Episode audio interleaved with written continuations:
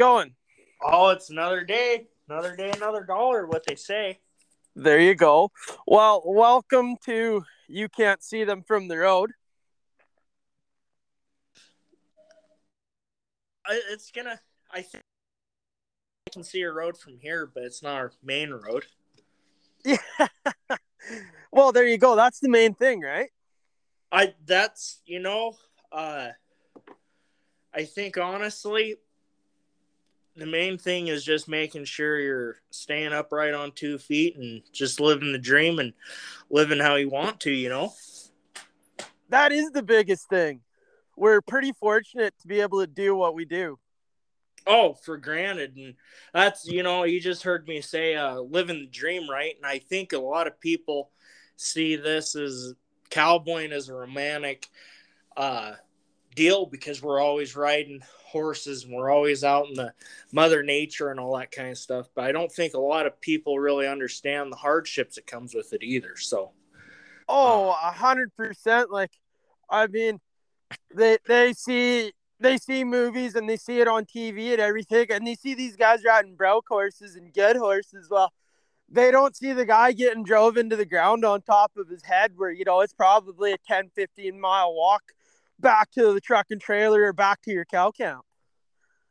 oh, for sure. Oh, for sure. And that's what I think, you know, the biggest thing, I shouldn't say the biggest thing, but one of the things is, uh, you know,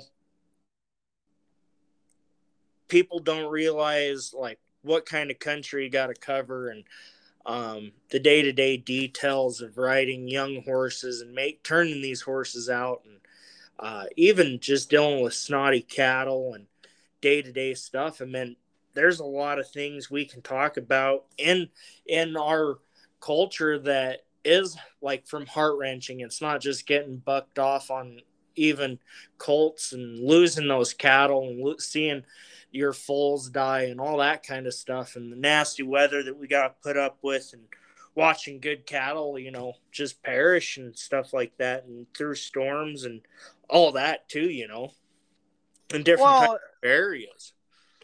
exactly, exactly, and they don't see like the just the the mental strain and everything that this life puts onto a guy. Oh yeah, and that's that's but you know, it's all there and uh it's just part of it, you know, and that's why we always quote unquote live the dream, you know. Well, I've always said, and you know, I've heard other guys say it too. It's not just me, but um, every day is a good day out here, even if it was a bad day. Like we're doing what we want. Oh yeah, and that's you know, and honest thing is, you know, I started riding horses and cowboying when I was 20 years old, you know. Yeah, I've been on horses here and there, but I really didn't have any fundamentals till I was in kind of my mid later 20s, you know. And uh that's when it really kind of hit, you know. You see you, you wake up early in the mornings when you're tired and uh you catch your day's ride that the cow boss gives you and stuff. I mean, it, it just nickels and dimes you really to the point where you got to be mentally tough. Like, I remember taking my first big job and uh, they gave me some horses, you know, they, they were, some of them were dishonest, some of them were counterfeit, some of them were good. And I remember this big bay horse. He was uh, about half drafty, you know. He's big feather footed bugger. Beautiful. Had a I know people don't like him, but he had a big old head on him, big old Roman nose. Just I mean, he was a beautiful bugger. And uh bucked with me every freaking day and bucked me off every morning. And I remember the cow boss telling me like, "Hey laddie, you better get you better get tough or better get gone because we can't keep catching your horse every day. You're wasting time." And I remember one morning coming out of that horse barn and I was, and there's there's guys there telling me to go home, pack my shit, and there's a few guys, you know, whispering under their breath like, "Hey, you got it." And they said I screamed, but I'm pretty sure I was doing an old uh, Indian war hoop the whole time, uh, bucking. But I, I, I remember riding it out, and um, I felt pretty proud of myself. And that next that next day, the cow boss and the jigger boss they came in and they gave me my uh, first hat, you know, and I, I, was pretty proud of it. So I still have that hat today. It's still uh, sometimes I still wear it, but it's starting to it's starting to fade out, you know. Oh, for sure. Yeah, there's nothing like hiring onto that first outfit and just feeling that appreciation coming because, you know, you made something happen. You know, getting accepted because when you hire onto that first outfit, like, you know, nobody likes you. No, and it doesn't even matter the first outfit, second outfit. Even still, this day, you go to an outfit and you really got to show them what you can do, you know, and that's, and it's all kind of changed. And like, I, I was kind of, and you probably were, but I was in that change where we used to ride a lot of company horses. And as things, you know, went down the line, now there's not a whole lot of places that have company horses. You got to kind of supply your own horses here and there. And um, it's getting, you know, it's a lot different than what it was 10 years ago. Oh, like a hundred percent. Like even where I'm at, you know, just seeing in the past 10, 15 years, like just the changes. Because where I'm at, the there's not big outfits. Like there's not them big one owner, you know, outfits. Out here, it's community pastures.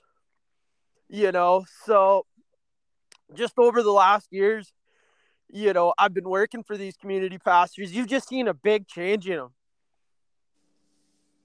and oh, some of the changes been for the best, and some of the changes, you know, been for the worst.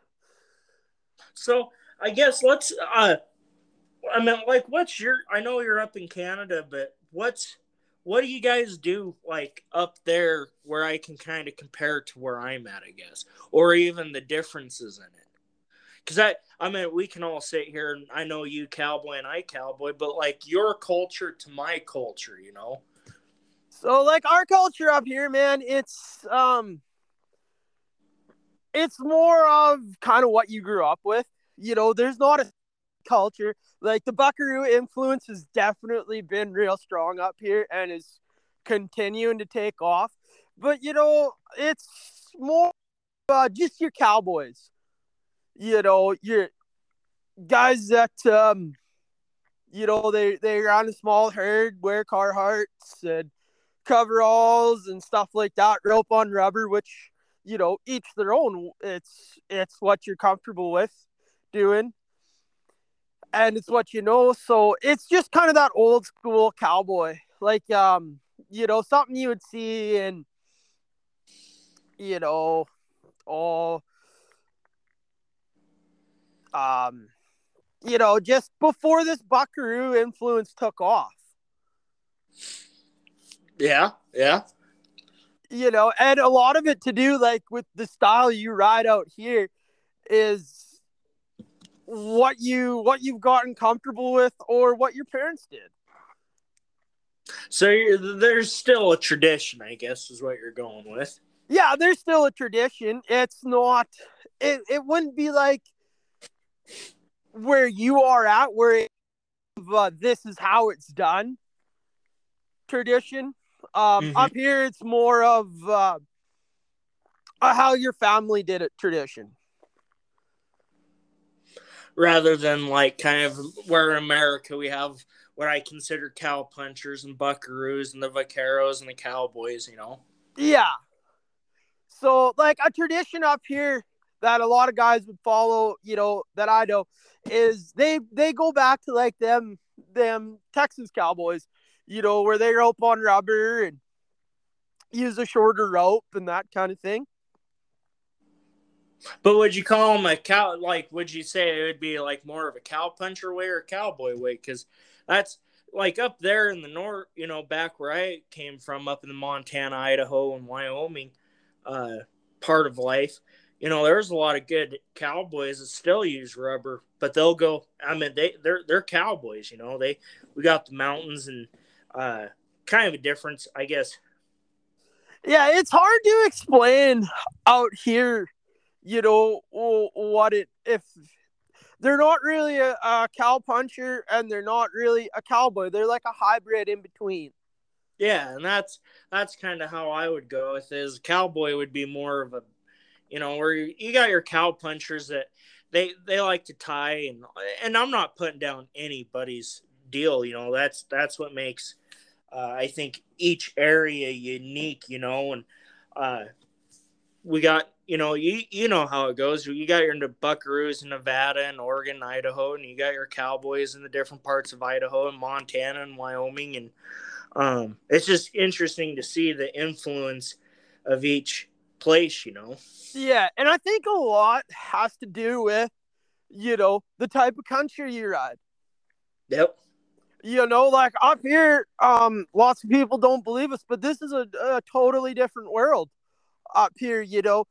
The we have one side of our community pasture that's just lots of bush little open meadows um lots of bush and our other side of it is wide open marshland and boggy and sticky. And you know a lot of the guys up here damn good cowboys damn good hands. They rope on rubber with a short rope and i mean I, I rope with you know a, a 50 footer rope and I rope on a slick horn and I can get it I get it done. You know, I'm not the best at it, but I get it done. But you know, them riatas and them big long ropes, like you just can't get something shut down before you got you get to the bush. Like you got to reach out there and get them roped and get them stopped before they hit a bush pile on you or they hit a big marsh on you because you just can't follow them into that marsh because you'll just sink your horse out of sight. Well, man, you don't want to be doing that. That takes a probably can't get a backhoe out there either. You can't get anything out there. It like the rule of thumb out here with us is if the cows, if there's a cow trail going across it, you can probably get across it. It won't be too much fun, but chances are you can get across it. If there isn't a cow trail or there's an old cow trail and it hasn't been used very much, like you don't dare go down it because you don't you might not come out. Yep, yep. And that's kind of like so I'm down here in Nevada and as you kind of know, I've been started in Montana and kind of been all through the Midwest and the West and all that kind of stuff. And it's amazing what I have found out the different types of bogs I have seen from Montana and Idaho to Nevada, like out here, you get kind of that into alkali, and you, you really don't want to push it, you know, out here in that alkali. It might look good and dry on top, but you'll sink kind of in the bottom there. Uh, just it, it's different, different terrarium, different um, aspects of you know everything like that, and so it's interesting to me and me and you kind of talked about before is going up to Canada and trying it out there for you know a short spell and see what it's like you know? Well i mean man anytime you want to come up here you're more than welcome. I think uh, you know i have to get those uh, covid shots and those kind of scare me. Well i haven't grown another tail yet but you know hey. Uh, it's uh it's not really the shots that scare me it's the I don't like needles. Yeah, I'm not a big fan of needles, but you know what? My problem with needles is I still stab myself like on a weekly basis with the Liquamycin needle or yeah, oh, I get that. I get that. You're out there doctoring and, uh, you know, whatever you're doctoring, calf, yearling, fall calf we get to moving and sometimes you stab yourself. Hopefully it's not with Micotil because that's Yeah, what... that's uh well actually with Micotil, we're not even they pulled it off the community pastures and off the shelves up here in Canada. Like you can still get it if you're a feedlot outfit and stuff, but for like just ranchers and community pastures, they pulled it off the market. They don't they don't want us having it, which in one way was a really good thing and in another way, it was a really bad thing because Mike Micotil was kind of that, you know, your last shot. Like if it doesn't take to Mike Micotil, it's dead or it'll perk up. You know what I mean? Yep, yep. But the the drawback with Mike Micotil, you know, um, like there isn't a whole lot of help out here, up here in Canada. Like some places have a lot of help, but where I'm at, there's not a lot of help up here. Not a lot of people want to do this. You know, oh yeah, I want to ride a community pasture some of these young guys, and then they come out here and they see what it actually is, and they're like, "Oh fuck no, I don't want to do that." Mm-hmm. So the good thing about it is them taking it off is, you know, the boss doesn't have to worry about somebody killing themselves on the pasture by accident. Because you know as well as I do, like you got something down on the ground, even if you're by yourself or you're doctoring with another guy, like shit can go south in a real hurry. Oh yes, oh yes. We I think we all have been to that predicament of going south very quick. Yeah.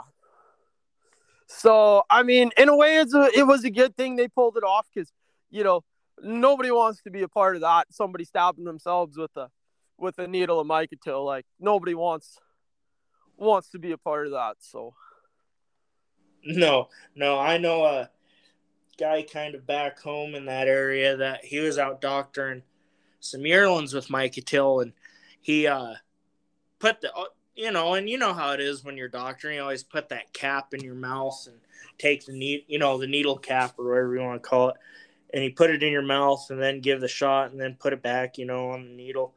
And uh, that's what he ended up doing, but he had a deal on it and he ended up having a cardiac arrest. Oh yeah, like I know, I know. Even with my experience from Micotil, because we used it when I was in Alberta on the feedlot, we used it every day. And I know you get that stuff on your hands and you can taste it. Yep, yep. Yep. So do you guys have Draxxin and all that kind of stuff up there? I'd imagine you would, but yeah, we have like your your your normal like Draxxin, Red Floor, New Floor, um, LA two hundred, Liquamycin, like all that stuff we have. All right it's getting real hard to get. The vets don't want to give it to us, but I mean, we're still we're still getting it for now, so that's a good thing.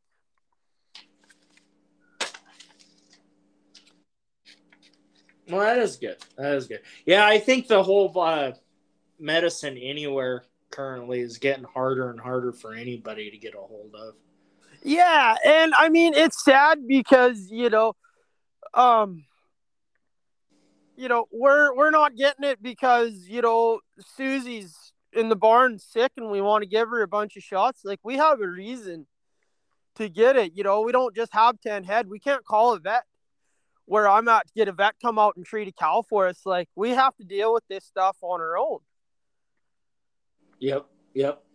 And you know, it, it just comes down to your drug practice. Like some people have a good drug practice and a good protocol and other people just don't know what the hell they're doing and will load their you know their animal they bought at the auction mart you know they're a backyard kind of homesteader type people which there's a lot of them in manitoba and they'll buy this animal from the auction mart and it'll get sick and they'll just start pumping it full of drugs and nothing will happen and then they'll take it to the auction mart and sell it.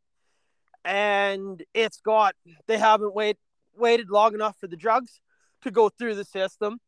And then instead of pinning it on who it needs to be pinned on they just look at the rancher or the pasture guys or the farmer and go no it's your guys' fault so this is what we're going to do yep yep yep. I think the big thing too is there's a lot of guys out there giving uh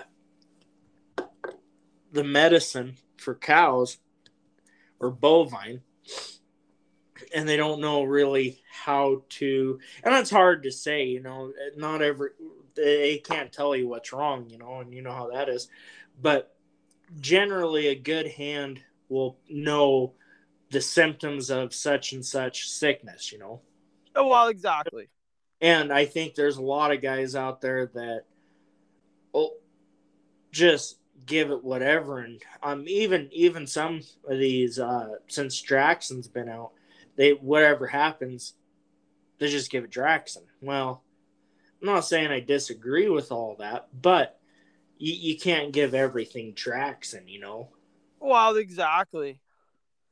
And you know, it just and it just comes down to you know there's getting to be fewer and fewer um, old timers around that are still doing it, and you know the newer generation comes up, and I, I hate to say it, but it's just kind of sad because this newer generation thinks they know everything. You know, I'm not trying to knock anybody, but you know, just because you've seen it on YouTube or you read about it on the internet doesn't make you an expert and doesn't make that animal have what you think it has. Oh, for sure. I mean, if you if you if I was sick and I googled uh my symptoms in Google, half the time I'm dead the next morning. You know. Well, that's that's just it. You know. And you know, so many people, you know, it, it goes back to like just, oh, I'm a cowboy. This is what it is. Well, I'm a cowboy too. And, you know, there's some things that still stump me.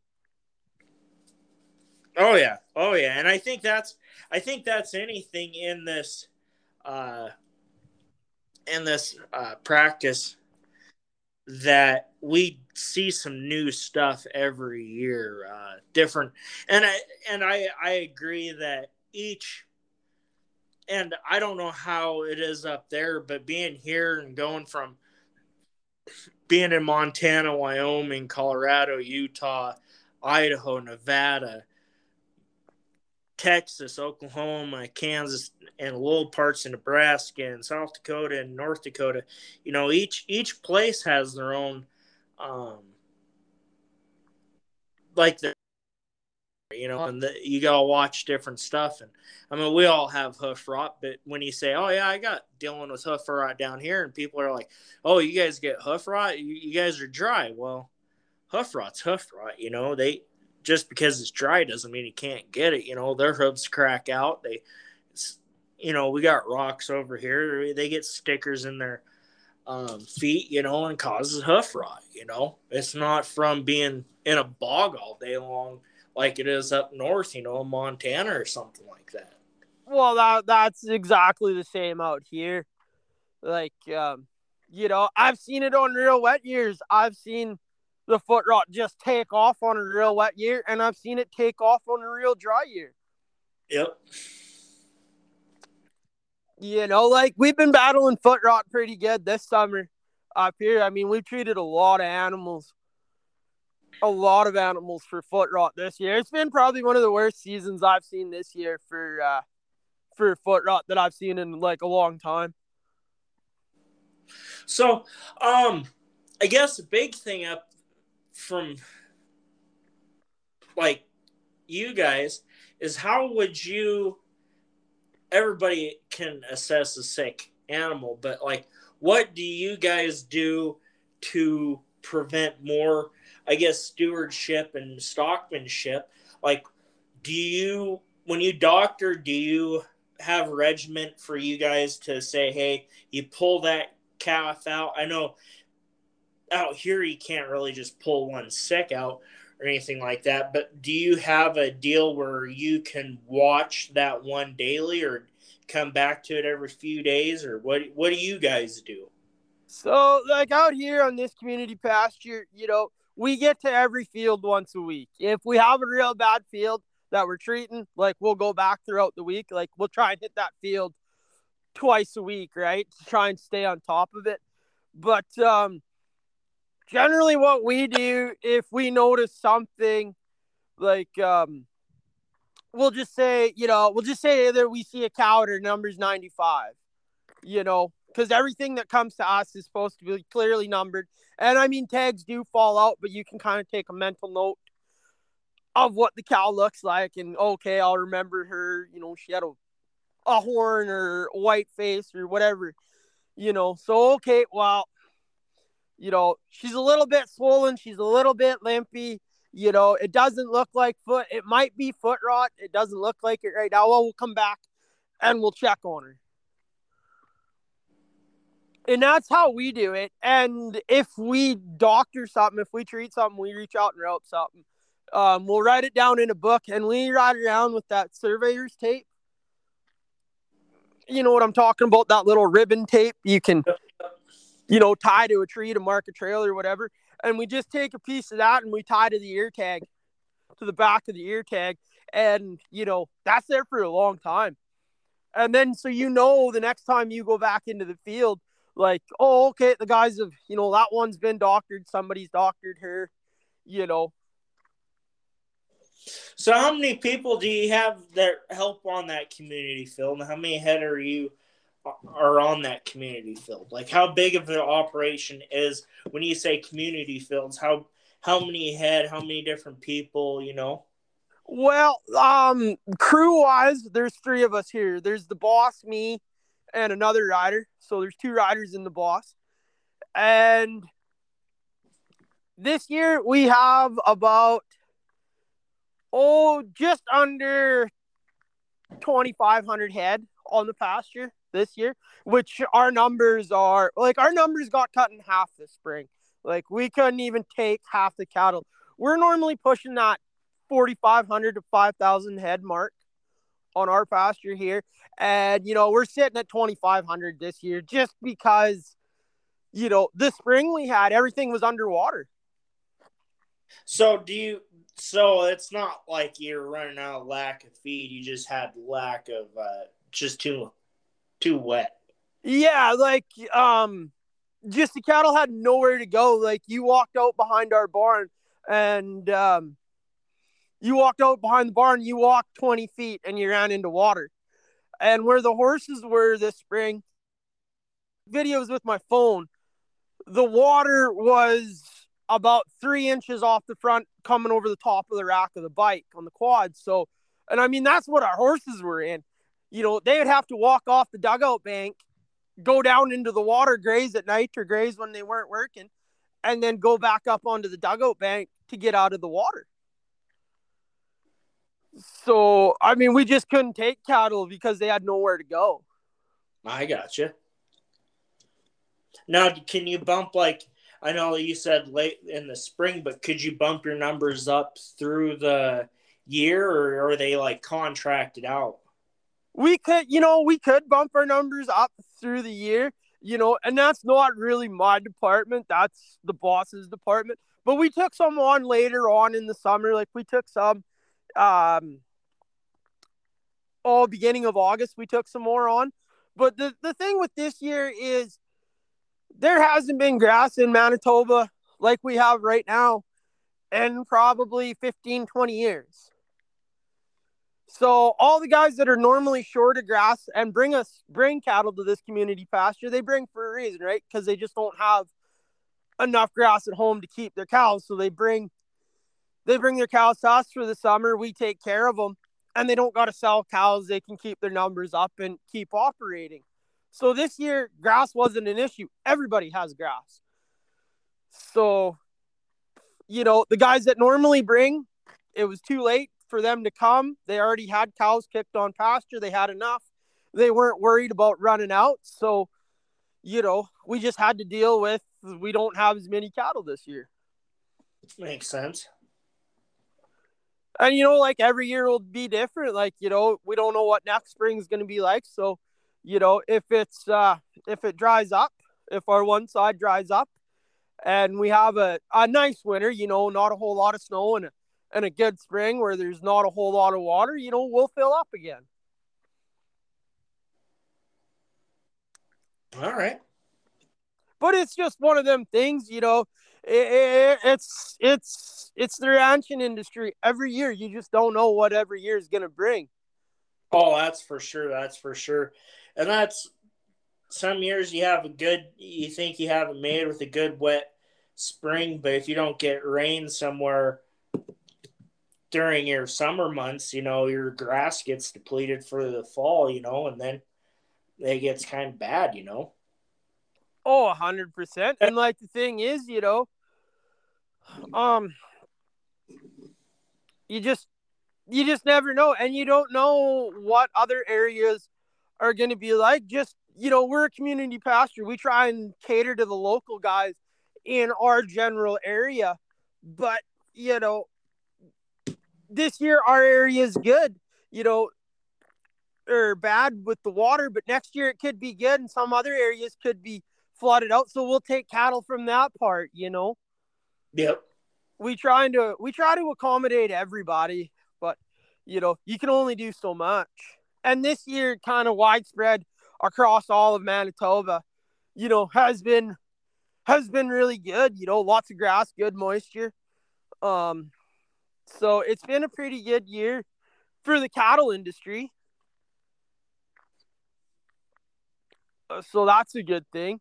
But you know, there's parts of Saskatchewan and parts of Alberta that are burning up and they're running out of grass and they don't know what they're gonna do.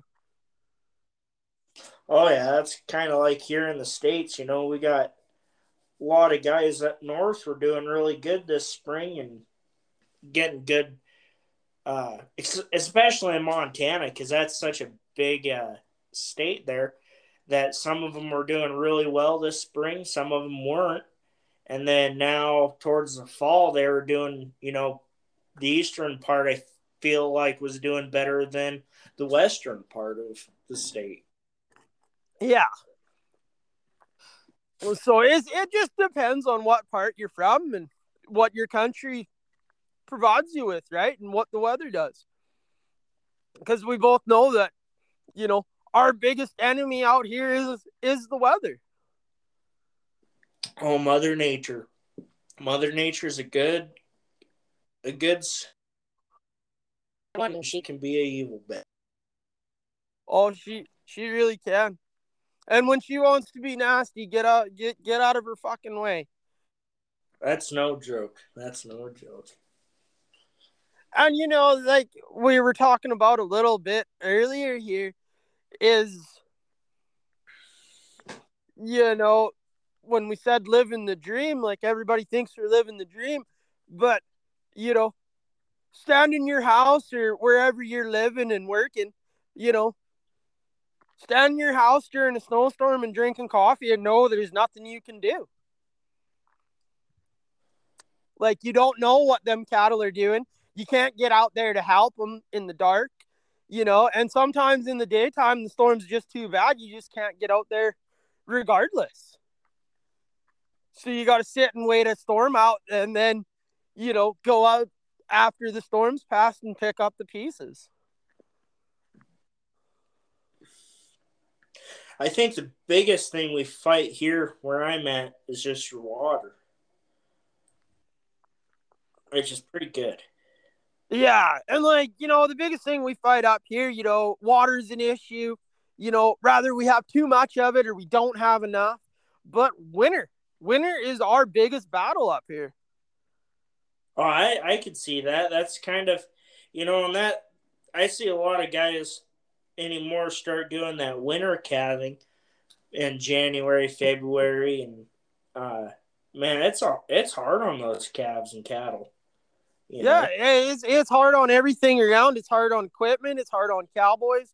It's just downright hard on everybody. I mean, like where I was last winter, you know, we were leaving the pit, the, the diesel pickup, and we left it running a lot of nights.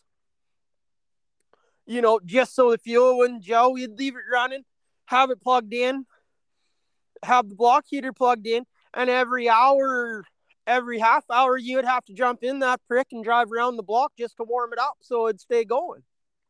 Yep. And I mean, and you're calving cows out in that, so I mean, if you have to do that with the diesel pickup, you know, that cow, that calf has, you know, 20 minutes outside before he's froze to death. Oh, crap. You know, 10 minutes before his ears are gone. Yep, yep. Ears, tails, nose. Yeah, so I mean, you got to be, when you calve it in that cold, you got to be Johnny on the spot and be out there checking them cows every every half an hour, which makes for some really damn long nights. And the worst part about it is on them cold nights, I don't know what it is, is them them cranky old old cows that know kind of what's going on. They decide to calve and they decide to chase a fat little cowboy like myself around the yard. Yeah.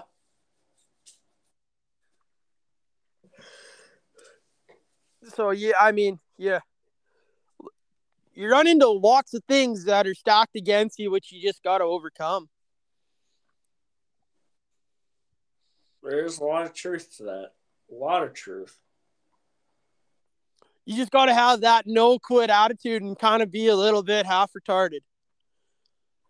I don't know about half retarded, but I think you're onto something about it. Well, I mean, I don't know really a whole lot of people that um you know, there's Mama Cow there putting her head down and you know, she just doesn't want scratches on her forehead. You know, she's she's out to get you. Most people, you know, kind of sane mind and uh, would get to thinking maybe that wasn't a good idea.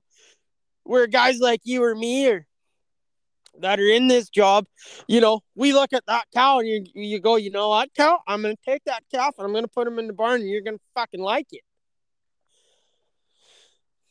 And she really doesn't think that's a good idea at the time. No, no, no. Cows are pretty protective over there. And that's what it's funny to me coming from where we had a lot of barn cattle were hands on with cattle. Like I'm talking truly hands on. You're calving in January, February, you know, putting them in toboggans. And those cows were pretty mild. You know, a lot of, you might have a hooky one here or there, but generally they were pretty good about it, you know. And then me coming down to parts of Texas and parts of uh, Nevada, well, most of Nevada and uh, Idaho and stuff like that, where they're leaving calve, you know, in May, March, May, April, and they don't have a lot of hands on, you know, and that that cow is that cow knows more about that calf than I think what more people than people realize. And you're not just going to get off your horse and go make sure old Skippy's okay because you might be you might be in the next county, you know, with that cow pushing you all the way there. Yeah, oh, a hundred percent. It's, it's it makes for some good times and it makes for some real good wrecks and you know at least a, a good wreck. The only good wreck is the one the one you walk away from. You know, at least you got a story to tell at the end of the day. Like, yeah. And I, I, I damn sure find myself in a few of them every year. I think everybody does. That's, I think every day that you, uh, you're in this business, and I think one of the greatest people to ever bring livelihood into his Baxter Black with his poetry and uh, all that kind of stuff. And he, you know, you could tell he's seen a thing or two in his what he wrote about, you know, and it was oh. always because you can always put yourself in those shoes, you know. You, you, sometimes you're think it's a good idea and you go in there and all of a sudden you're you're scattered out Timbuktu and it's not that great of an idea, you know. Well, exactly. I I I get quite a few of them ideas and but that's what makes that you know that's part of what makes this job so enjoyable to me is you just you, you don't know what you don't know what the morning's gonna bring. You know it's it's it's an adventure every day and you see something new every day.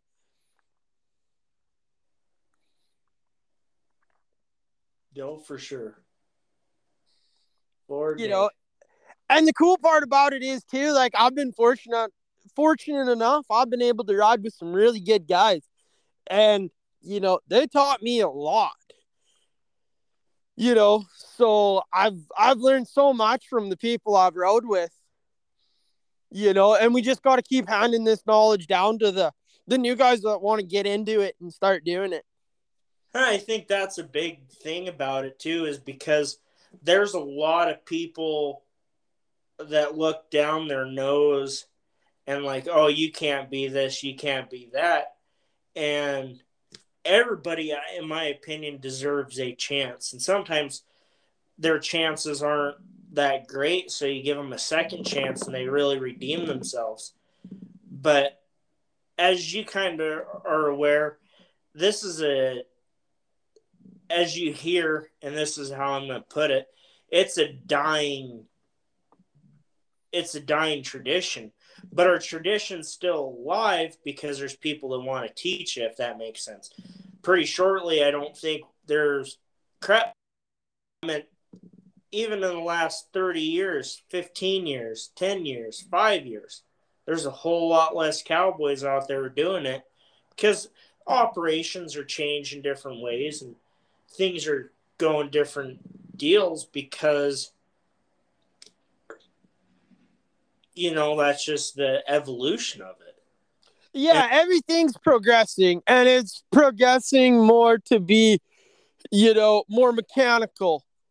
You know what i mean? Um like more equipment wise like you know look at how the bikes the quads have taken off and these dart guns and everything have taken off and you know but uh you know and it, it's gonna kind of sound cliche and everything and it actually come off of a movie that you've probably seen um, monty walsh with tom selleck you know he says in the movie as long as there's one cowboy taking care of one cow it ain't dead. Oh i think so i got a question for you on this uh which Monty Walsh did you like? Did you like the old version or the new version? The one with uh um Tom Selleck or the one with Lee Marvin? I've only seen the one with uh with Tom Selleck, so I can't I can't say which one's better or which one I like better because I've only seen that one. Okay, okay, which is um, and it's funny because a lot of people refer to uh Monty Walsh with Tom Selleck, the newer, you know, the the remake of it. And a lot of people don't know that Monty Walsh was that old one with Lee Marvin was back in the 1970s. And I, and I hate to say this, but Lee Marvin can sit a better horse than old Tom Selleck can. Well, I wouldn't, I, I wouldn't doubt that because that them old them old cowboys that did them movies, they actually knew how to ride.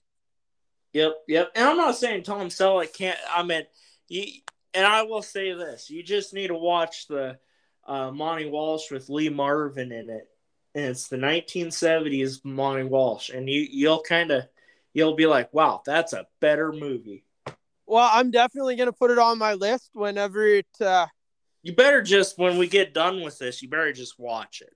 Well, you know what? That's the thing about living where I'm at. Uh, I don't have TV or anything like that. All I got is my phone, and uh, the service isn't the best. Oh, you're saying you don't have a video store nearby, huh? Yeah, no, there's not that type of thing around here. We're kind of out in the middle of nowhere on our own. Oh man, I thought that's what they had like carrier pigeons and all those kind of birds that you just slap a little letter on there, send it to town, they can send you back a DVD. Yeah, well, I'm sure there's that thing kind of thing around, but the wind blows so damn hard here. I don't think that bird would make it back. He might make it to town, but you know, he'll probably be in the next county over the way the wind carries him. That's pretty fair. That's a pretty fair assessment. I mean, it's all or nothing around here. There, you know, one day there's not a breath of wind and it's just hotter than the hubs of hell. And the next day, you know, you're wanting to run run to town to the tire shop to get lead weights to put in your boot so it doesn't blow me away. Okay, that's so. Here's a funny thing I I have found. You know, I was when I started cowboying and I made this uh, pact kind of with myself is I started cowboying in central Montana. And it's windy. It gets really bad. There's I could tell stories upon stories upon stories, but the wind gets really bad over there in central Montana. And then I went to eastern Montana. I'm like, man, the wind always blows. And then I went down to Wyoming and the wind really blows down there. And I've been to Kansas and the wind really blows down there. And I and here I am in Nevada and uh, we have dust storms and sandstorms. And I got thinking the other day, I said, my old man called and I, we were sitting there talking. I said, Dad, everywhere I've cowboyed so far, the wind blows. I think these ranchers and big outfits like to just cow, you know, have cows where the wind blows. I don't think they can ever get away from it. Yeah, no, I think we're stuck with it. And that's, you know, it wasn't bad in North Dakota, but when the wind blew in North Dakota, it was always in the winter, you know? Yeah. And I don't think I, re- and because the summers were so good, you, you really don't realize that the wind blows, you know? Uh, but in the wintertime, when it's negative 30 and the wind's blowing up to your back and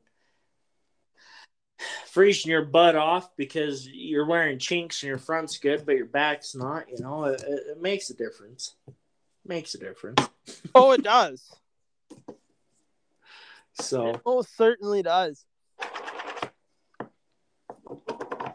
No, and that's what I guess the biggest thing I can say to anybody that's listening to this is no matter if you're starting out or if you're pre-seasoned, never give it up. I mean, there's there's a time to give it up. Don't get me wrong, but I see a lot of the, especially after Yellowstone came out, everybody wants to be a. Have you seen that new new TV series? I, I've seen clips of it, and it's nothing really I want to watch. So you really got to watch it, Tuffy. You really got to watch it because it portrays, especially in Montana, uh, it really portrays the rancher to be something that they're not. And uh, it's just one of those things that I'll tell you this right now. A lot I have seen since that shows came out want to come do ranch work, but then they see there's no fight and there's no this, there's no that, and everybody wants to be go to Montana and parts of Idaho to be this cowboy they find cowboying is really not what portrays on that movie and, or TV show. And it really uh, bums them out, you know? Yeah, I can see that. I mean, Hollywood and the the the big screen and the TV have portrayed an image that we're not. Mm-hmm. I think one of the uh, good shows to watch, and you can get it on. Um, you can go to I think it's on Amazon, and it's called uh, Cowboy Remnants, and that is a pretty good uh, show. Kind of kind of shows you the working side of it. Yeah, I have um, that actually. It's a real good show. Yep, yep and then um, there's another one I can't remember. I think it's Gathering Remnants is what it's called. That's but, the one uh, I have, Gathering Remnants. Yep, it's, yep. it's a good one. Yep, yep. It, it's Gathering Remnants. And uh, there's another one I can't remember, just came out pretty recent, and it's like Cowboy Life or something. It's about, you know, the same aspect of the working cowboy. And I think it portrays a lot of things that yeah it's called uh, um the cowboys i believe i, I believe, you're right. I, I have it. I have it on dvd actually. And it's yeah it's the modern day the modern day guys like us you know it it, it, it painted a good picture of what we're actually about. You know so i really i really enjoyed that show too. It was a good one. No and i think I and honestly, here's what I'm gonna say about it all. After we kind of, I think anybody should kind of watch that because in Gathering Remnants, there's a couple of those. And if you've been to a cow, a true cowboy camp, sometimes you're kind of up there by yourself, and you're up there by yourself for many months, many days, many nights, and it gets there's a lonesome there, you know, you're lonesome but you're free, you're lonesome but you're happy, you know, so on and so forth. And uh, I think the big thing about it is is these cowboy crews are getting smaller and smaller. We're getting more uh, for a lot of reasons. It's not that we can't uh, places can't afford them, but we're getting our technology. Everything is getting more advanced, more better uh, so on and so forth. But we also, you know, tie and just like anything, tires are gone up. The price of fuel has gone up. The the price of these vehicles, even used vehicles, have gone up. Used trailers, new trailers have gone up, and it, it's really hard because even ten years ago, you could go drive out there, go do a quick gather, and put them in different kind of pasture or different um, allotment. But now, you know, we're, we're starting to go back a little bit of the old ways where we don't have the crew, but we still go out there and long trot all day and we still go out and um, put miles to these horses. And we're starting to get more, a little bit more, a little bit more cowboying, I would say, because everything has gone up that it's getting to that point, you know. And I think that if you watch those movies, they'll kind of tell you a little bit more than what I'm trying to explain. But oh, a hundred percent, a hundred percent. You know, it's it, it's just like anywhere, like you know, the with the rising cost of everything, there's the budget, and you know they're starting to realize that you know, hey, that guy that's way out there on his own in that remote cow camp, you know, like it's kind of handy to have him up there because we're not we're not spending a hundred dollars, you know, just to run up to that camp and back just to move move them cows. You know, we got a guy up there.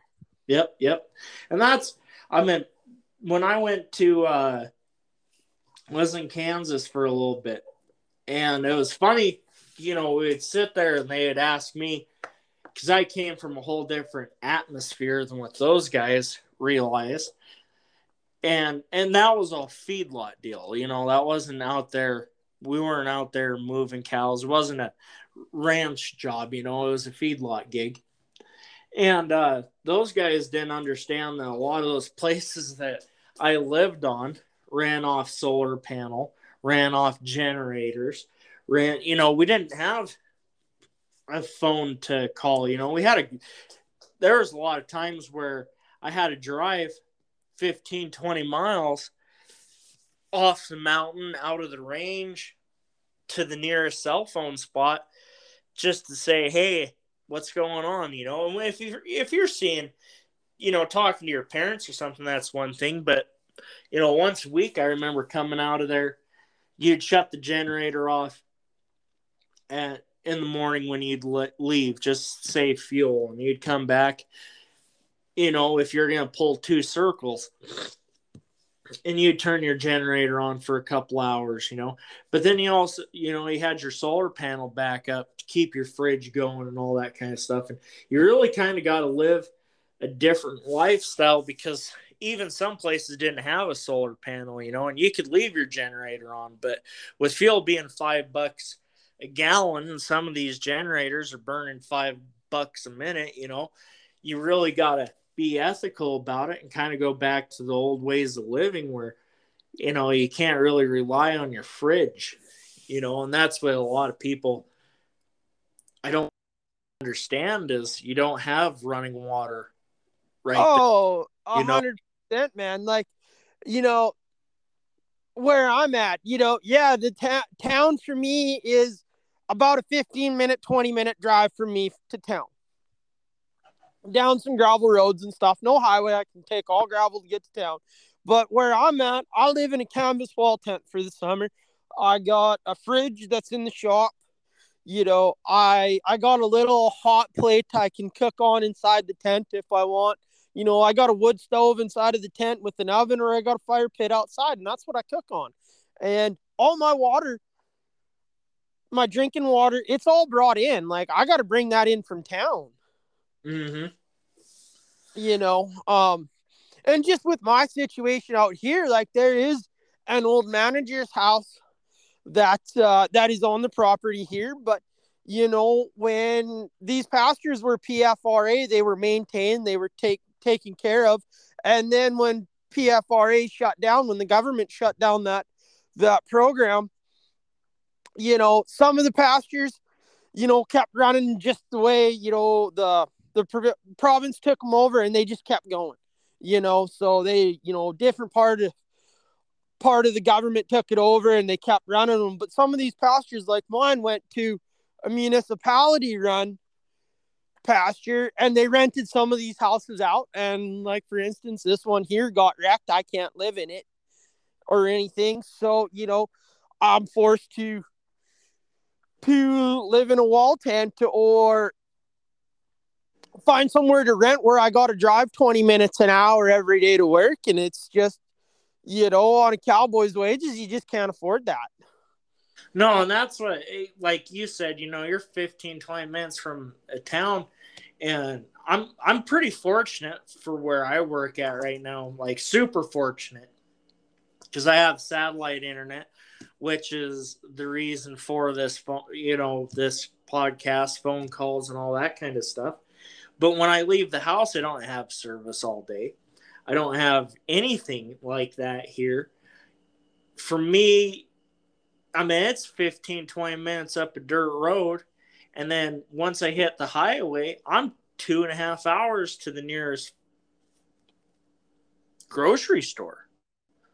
Well, exactly. And you know, we're both remote in our different ways. Like some people would look at me and go, Well, you're not remote. Well, no, I'm not strategically remote, but in a way, I'm out on my own. Yep, yep. You know, yeah, we have the crew throughout the day that I ride with, but you know, when the crew goes home, it's just me here. Yep. And that's what I think a lot of the, it's different remoteness. I mean, I've been in places where it, you know, this is probably the most remote I've ever been. Uh, the second biggest place for remote wise would be in Idaho, and I didn't have cell phone service. I didn't have anything like that. And kind of like I mentioned earlier, I would come out every five days, call up the head of the association, ask them, like, hey, this is what's going on, report to them what I've been doing, where the cattle are at, you know, if we need this, need that. And every five days I'd come out, and if they didn't hear me, from me on that fifth day, somebody was always up there because they, you know, in case you get hurt or something like that. But, uh, you know, that was that was an hour into a little town called Leadore, Idaho. And after you get there, they didn't have much for groceries. It didn't, you know, it wasn't a big town, but you could get snacks, stuff like that. There was a bar, and I think that's very important to any any cowboy is knowing where the local water hole's at. Yeah, that's a that's a pretty pretty pretty important deal. Wherever it, you're cowboying, to know where the local establishment is. A very very big important deal, and um, then you just kind of go from there, you know. And after that, it was an hour and a half, two hours to the local grocery store. So I'd come out on a Saturday night go to your local watering hole. And usually I went to, you know, there's a town called Salmon, Idaho or Dillon, Montana. And I would go into there and do grocery shopping or go to the local watering holes and kind of bigger town. Of course, you always had to go dance and try to range up a girl or something like that. And that never worked out, but you always had big hopes for it. And you'd meet other cowboys and hang out with your buddies or something like that. And, uh, you know, it, it's, uh, even that's starting to be hard to go out, you know, go out once a month, get your groceries. You're never usually anymore going every weekend, you know? Well, that's just it. And you know, a lot of the times, like you, you know, you're you're at a remote place right now, so am I. And you know, when we first started on these places, like you remember going to town, you get done work, and you're like, "Wow, I'm gonna go into town, I'm gonna get my groceries." and you'd drive into town and you'd miss the grocery store by like 20 minutes. Yep. So you'd be like, oh, okay. And the first time you knew exactly what time that establishment that sold the cold beer, you knew exactly what time you could buy beer at. So you would come back, you know, you'd go there. And a lot of places here, like you can get your your uh your fundamental groceries, like your uh your liquid groceries, your barley sandwiches, and your Copenhagen snoose. You can get them there. So you fill up on that, and somebody calls you or texts you, and, you know, asks you how you're doing, and you said, well, I made a grocery run. They're like, oh, good deal. And he said, yeah, I got the essentials. And You live off a beer in Copenhagen, and you know maybe maybe if you're lucky, you got some spam kicking around, and you know a loaf of bread to get you through the week. Well, that's for dang sure.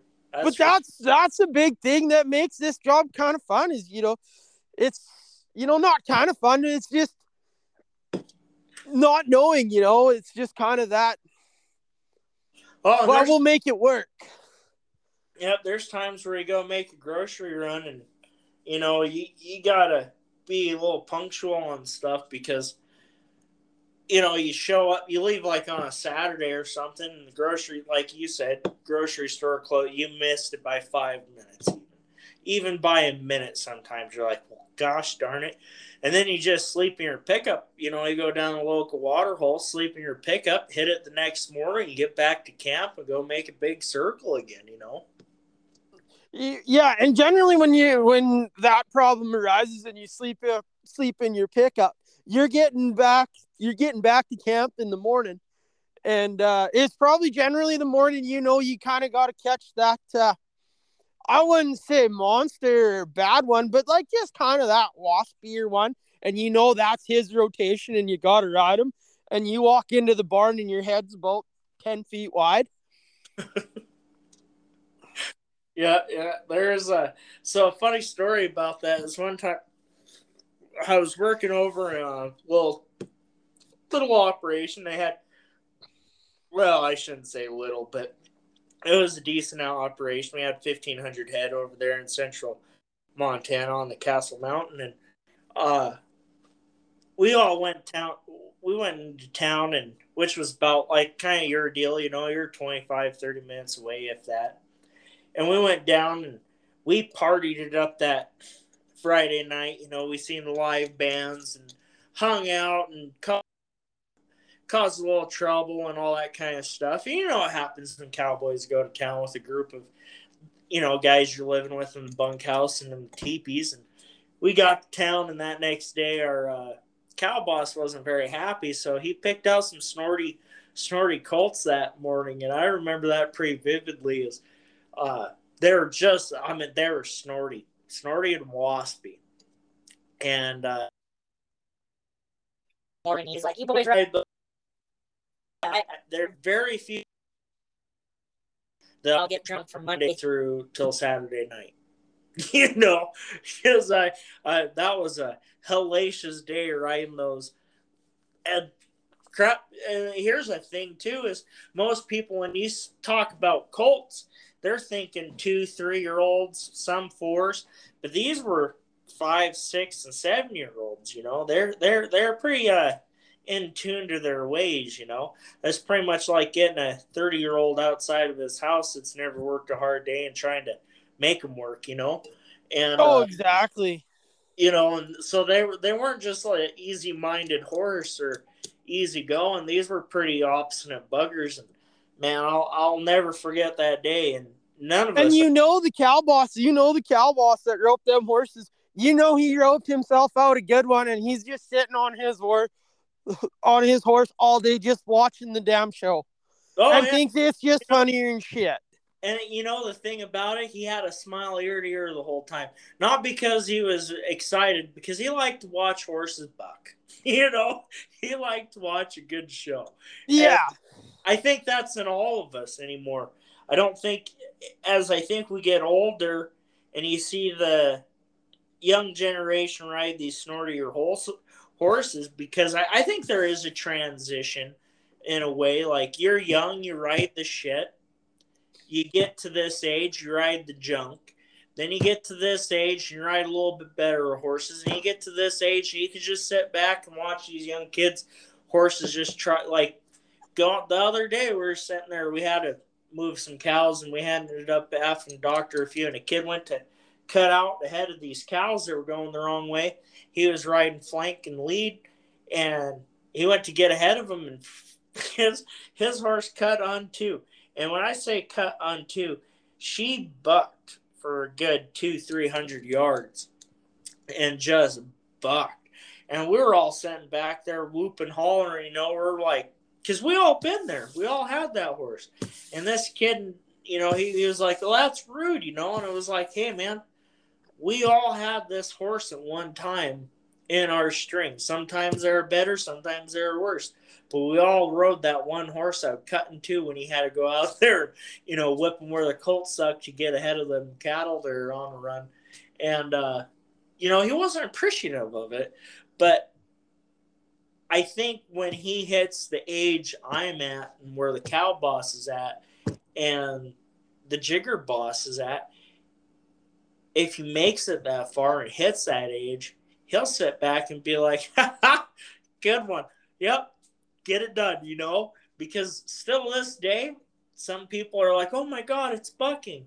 And then there's me that's laughing the whole time, like, knife that son of a bitch, you know, and you're throwing your hats, you're throwing your hobbles, you're throwing your rope under him. Well, not your rope, that'll cause wreck, but uh, you're just throwing milk jugs, you know, when we're at camp. You can get your hands on, you know. Oh, we've been, you know, us cowboys and hands and guys that do this for a living, you know, we've instigated a lot of wrecks. Oh man, there was there's a time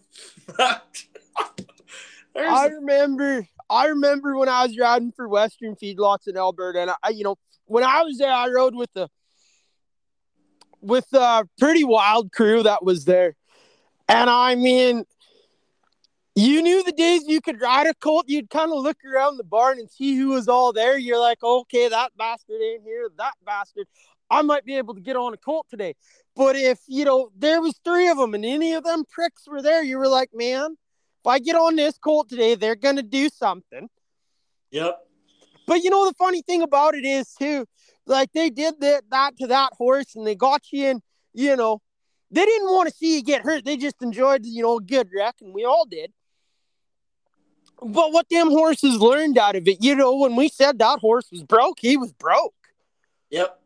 And honestly, it made good horses too at the end of it. Like, and you know, that was crap, I remember sitting there, you know, you'd be riding or something, you're on a nasty trail, and as you're coming off of a nasty trail up in the Rocky Mountains, sometimes you break up in a good meadow and you can ride side by side, and you'd come out of that deal and they knew they had you, and they had rope two back feet. Sometimes your horse took off like a jackalope, and sometimes it just stood there, and then you know it always made me feel good about my Colts after sacking them out and roping them and all that kind of stuff. I always spent a little bit more time than most people with them.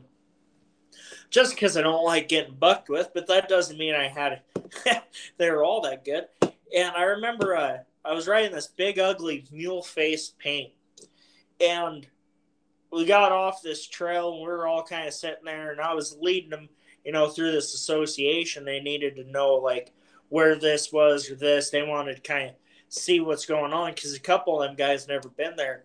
This one guy, he ended up coming up and roping my horse's back feet, and he went to the wood and he never done nothing. I looked back there. I said, "Aren't you very disappointed?"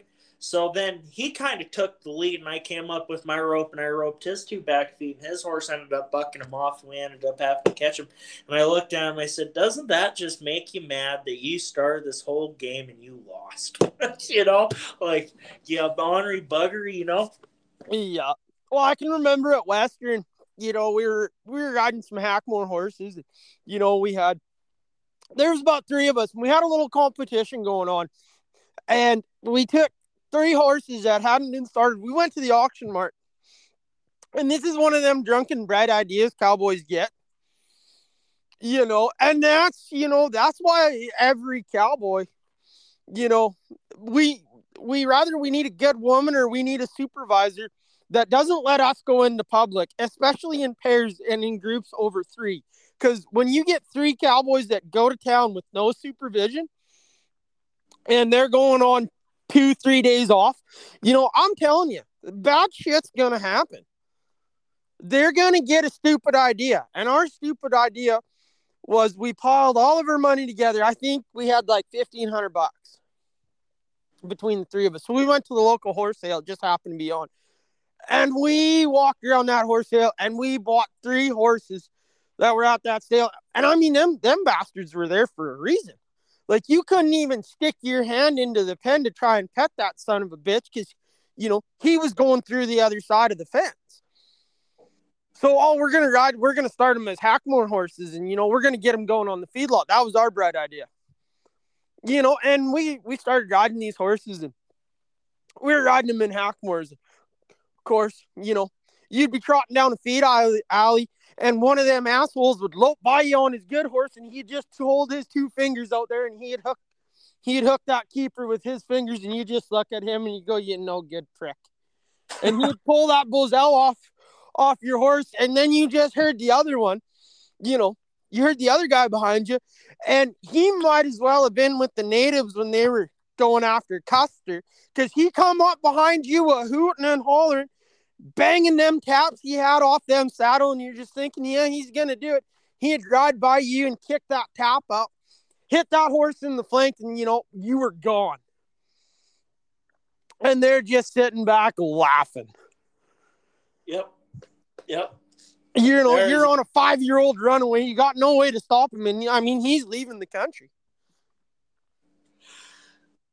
Yep, we all been there. But it made for a good time. And you know, it, we probably drove a lot of bosses to drink too, because the boss would just shake his head. Like you'd see the boss coming, and he'd just look at the three and turn around and go, "I don't want no part of this." Yep, yep. And you know, there's a there is a couple of times when he tried, and the thing about it is, is having a good cow boss is when you're you got three youngins and one one old wise crafty cow boss. You think you're gonna get the, you know, as kids do. You think you can always uh one up the cow boss sometimes, and if you got a good one, it's a good show. And so we had a good cow boss, and we uh, had to play a prank on him one time. We ended up playing a prank on him, and he never let us know that he, you know, he was like, "Aha," you know, he was mad that morning. But I'll tell you what, he got us all three back one day. He got us all three back one day, and still this day, I say you should never prank a cow boss because they they've been pranked enough and they've pranked their cow bosses enough that they know some pranks, you know. Oh yeah, they they know they know things you've never seen before. Yep. Yep, that is for dang sure. Yeah, and they've you know and just to ride with them old cow bosses like, you know, what you. And that's you know, that's where a lot of people get in trouble that I see you know that a lot of young guys that come onto this community pasture you know they think they're pretty handy and you know maybe they are pretty handy you know in their own way and stuff but they go oh yeah I, I know i know i know i know how to do this i know how to do that. Well the cow boss is trying to tell you something you know. Maybe you should just listen to him because he's probably seen a thing or two. Oh for sure. Like I was, you know, before I come to this pasture that I'm on now, you know, it was pretty pretty straightforward to me. You know, I seen a lot. I was pretty not handy, you know, I knew what I was doing. I could get a job done. I'm no hand now, you know, never claimed to be and I never will be. I'm always gonna be learning new ways to do something and stuff. And, you know, me and the boss one day we rode up on a on a foot rot bull and I stepped off my horse and you know, that bull, he was just standing, he was just standing off of a group of trees, and I step off my horse and I start jerking cinches. And my boss steps off of his horse and he grabs his rope down off the saddle and he goes, Here, hold my horse. And I said, Well, what the hell are you doing? And he goes, Well, I'm gonna I, I'm gonna rope this bull. And you know, as a young kid, I'm thinking, you know, you know, oh yeah, you're gonna rope this bull on foot. That seems like a great idea. Seems like a real great idea. And he snuck into the bush and he come around on the backside of this bull and he just threw a heel shot in there and that bull walked into it. And then next thing you know, he went to a tree and he tied his rope off to a tree. And, you know, that bull went down and he tied him down and everything. And uh, he goes, Bet you never seen that before. And I said, Well, generally, you know, we rope them. That's why we have good saddles and horses is to rope them. And he goes, you know what? He goes, I would rather this big bastard fight a tree than fight my horse. He goes, my horse don't have to work. My horse isn't tired. He's not hurt. I don't have a broke saddle. After roping him, he goes, there's a time and place to rope bulls. And if that's what it comes down to, and you got to stick a loop around one and go to the pin, he goes, you got to do it. And he goes, but if you can go to a tree, he goes, that way your horse don't get hurt and your saddle don't get broke. And I thought, you know what? You know, that's a hell of a way to look at things. Like there's always a different way to skin a cat. And that just come from where I'm with these old boys that'll show you a thing or two. Oh yeah. Well, like I would have never thought of tying a bull, roping him by a back foot or two back feet and tying him to a tree. Well, there's a lot of truth to that. And that's the whole thing is I think a lot of uh if you watch these uh, general managers or the cow bosses or even not all of them are great, but not all of them are dumb either. And if you have a good one, you can learn. And I think that's one of the biggest reasons why I like to go go do different things through that is I've been in a lot of places. Me and you've talked about this before. I every place I go somewhere, I pick something up. You know, I, I and now I'm at that age where I've been to enough places that I have enough knowledge that you're kind of in that middle where you're not going to learn a whole lot, but you are learning something. And I think it's more of uh, ethics anymore than it is because you know how it was when you were young. You used to rope everything that looked at you. You know. Oh yeah. And now you kind of sit there and you're like, nah, I don't need to rope that, you know, and it's it, it kind of disappoints the younger crowd that wants to rope everything if you're stuck with that ropey kid, because and then every once in a while you just gotta do it. Oh, I mean, even where I'm at now in my stage, and you know, in my career, cowboy, I still love to rope. Like I want to rope something every day. I, you know, I ride back to the barn at the end of the day, and I'm kind of like, damn, I didn't get to rope anything. Huh. Yep. And even if I get to rope like one foot rot calf or one pink eye calf throughout the whole day, I'm happy. I got to throw my rope around my horse isn't tired. But like you said, these young kids that are ropey and they want to rope everything, you know, they want to rope these big cows and they want to rope these bulls. And, you know, you haven't fought with the bad bastard on the end of the rope yet. Like, oh, roping so much fun, roping these big cows, or I love roping bulls. You know, we had a guy out here last summer. He come to ride with us, and the boss brought him on just to see if this is something he wanted. You know, so he rode with us for a week, and he kept telling us how much he loved to rope bulls. He just loved to rope bulls, and all of us three that work here, and we've been a crew for the last six years, every summer together, and we hate roping bulls. Like I will, I will do anything I can before I stick a rope on a bull because I just fucking hate it and he couldn't get it through his head that you know why would you hate roping bulls? He goes, the adrenaline and, and, it's, and it's so much fun. And I said, and you've never had a bad bastard at the end of the rope.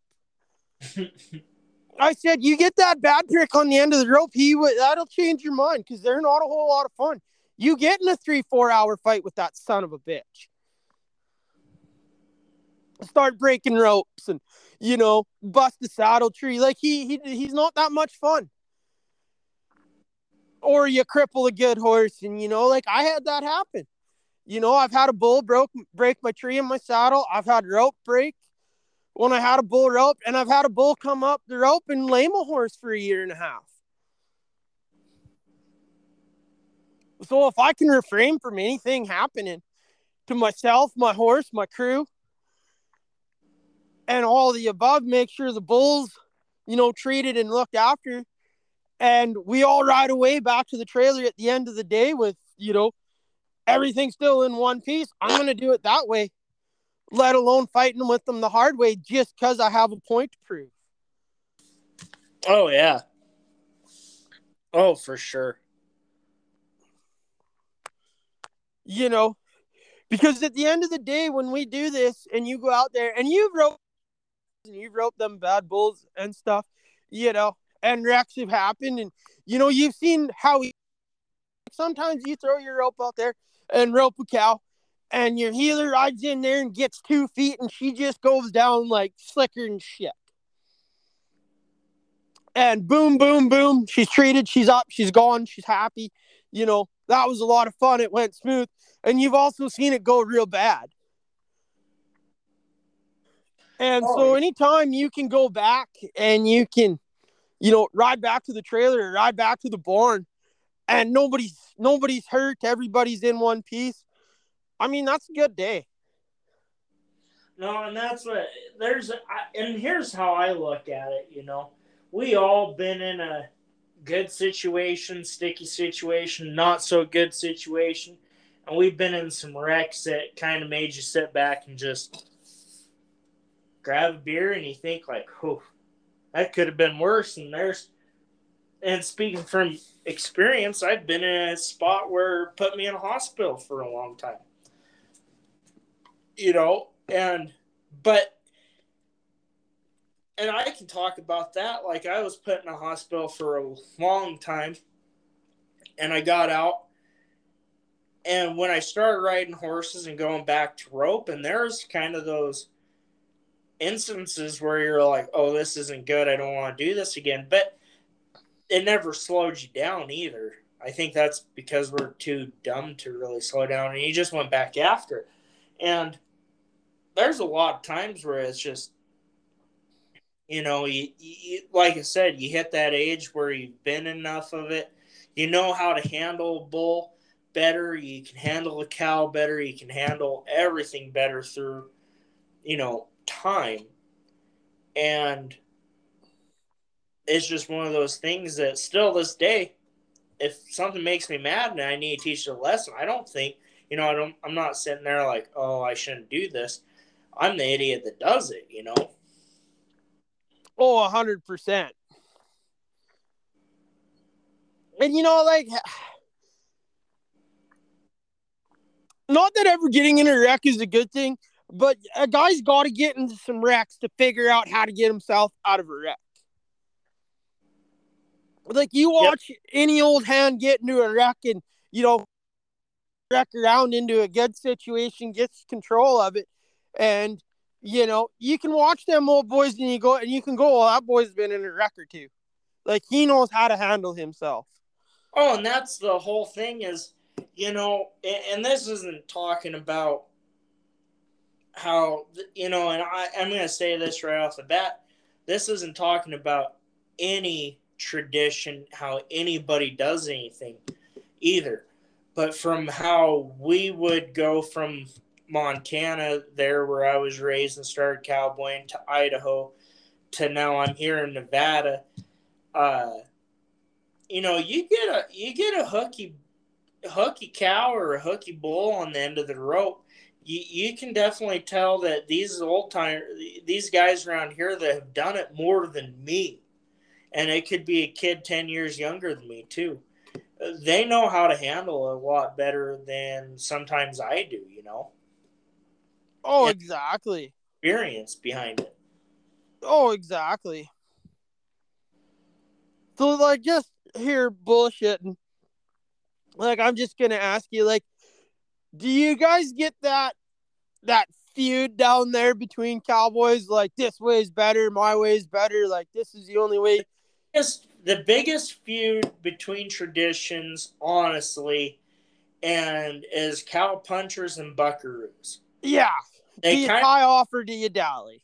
Yep, yep. Because the the cowboy way is the cowboy way. Like the cowboys, and this is how I put it: is you got the Buckaroos of Nevada, you got the cowpunchers kind of in the Midwest and the South, and you got your cowboys up north. You know, and each each uh everybody does it a little bit different. When I went to Texas, I was, you know, hey, buckaroo this and buckaroo that. And um, I seen some Texans come here, and it's you Texans this and you Texans that, and it's really disheartening in, in a way because it's just the way of tradition. And I think not necessarily cowboy versus cowpuncher or cowboy versus buckaroo, but definitely the cowpunchers and buckaroos do not see eye to eye. And there's a lot of good Texans and there's a lot of good buckaroos. And I shouldn't say Texas, I'm going to say cowpunchers. There's a lot of good cowpunchers and a lot of good buckaroos that might not see eye to eye, but they're they can go out and work together. And that's what took me a long time in the you know, West Texas there, West Texas, is because I was a buckaroo with long rope and this and that. And when those guys kind of came up to this area, uh, you know, it was kind of the opposite. They, it's not that they were treated like trash because of how they were. It was you're not doing it this way because we've seen these wrecks and you go their place and you're not doing it this way because you've seen their wrecks. And I know a guy up in Montana that you still to this day can't pack anything over. And big reason is is he thinks that if you have more than a 40 foot rope, you can't rope. And there's a lot of times where I don't use my 60 foot rope. And there's a lot of times where a 60 foot rope comes in handy. And I think a lot of it comes down to how you come to branding is the biggest and I might be wrong, but is branding. Because the guys with the short ropes, and I'm not talking about I'm talking tied hard and fast. There's guys that will, you know, with a horn knot and tied on that will come with 28 feet. And you know how long 28 feet is, right? From oh horn. yeah. So and it made them mad on the few places I went to that I could take a 60 foot rope and come in shorter than they could. And I proved my point like, just because I'm not tied on doesn't mean I need 60 feet of rope. But when they would come up here, and I have a good buddy that has, and he came up here and he, you know, he was giving us shit and everything. But we never had to fetch our ropes that day. And I watched him fetch his rope quite a bit that day you know, and um, it's just I would say the cow punchers versus the buckaroos is the biggest thing. You know, short, short, short rubber or short and tied versus long and slick. And I know a lot of guys that pack a 35 foot rope up in Idaho that rope off a slick horn and make it work. And they don't tug their horse, they just know how to handle it.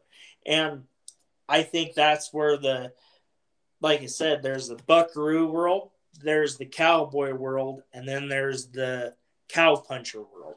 And all three worlds are different, but the cowpunchers and cowboys get along, buckaroos and cowboys get along, but the buckaroos and cowpunchers, they really don't get along. And it's not, it's just their ways better, and so on and so forth. But being from all over the cowboy world, all parts of the cowpuncher world and me practicing you know i shouldn't say practicing i was actually picked up by the buckaroos and that's just the way i went and even i could sit here and talk about there's a guy i worked for hated the flat hat buckaroo lifestyle and he made me ride some shit ass horses and i still had to get a job done and just wasn't that great, you know. He treated me like crap and yada yada yada. And the cowpuncher took the job that I was in, and he loved him. Mentalities are, you know, but you're not. And um, I mean, it's sad that mentalities are that way because at the end of the day, it doesn't matter if you're if you're a cowboy or you're a cowpuncher or you're a buckaroo. You know, at the end of the day, we're still doing the same job. You know, that's the whole thing, and that's what me and my buddy from Texas talk about. Is at the end of the day, we both wake up, we both saddle horses we don't want to ride. We go out and long trot all day long, and by the end of the day, you're tired, you're wore out, and you know you've done a good job. And he, him and I talk about, and that was the interesting fact about it is. Uh, something was interesting to me about life, I guess, and being in I have is the Hackamore. Okay. The Hackamore is, I think, one of the oldest tools next to a snaffle. And so is a spade bit. Because there's a lot of pe- cowpunchers and a, and I'm going to say this is a good cowpuncher understands a spade bit and they there's a lot of good cowpunchers I've worked with that use a spade bit and there's a lot of vaqueros that use a spade bit or the buckaroos but I really don't consider them a cowpuncher or buckaroo I consider them more of a bridleman because they understand that every horse was started in a hackamore one time and it came from the Spaniards and from Mexico and how that hackamore made it from so far south and came over from literally the Egyptians and Africans and the Spaniards overseas. Then it came to Mexico and it went so far from Mexico that you went to California and Texas and Arizona, New Mexico. And it went so far north, Tuffy, that you guys even use them. Oh, exactly. You know? It's just it's it's one of them things. It's it's a tool. It's a tool. It's it's the tool of the trade. It's no different than a welder or a mechanic. They all have their tools of the trade. It's how you use that tool. Yep, yep. And uh, honestly, it's no different than roping on a slick horn, like you and my you and myself, or roping on rubber like uh, Ted and Clint I ride with. You know, they rope on rubber and use a little a little shorter rope than I do. It's it's all about how you use it.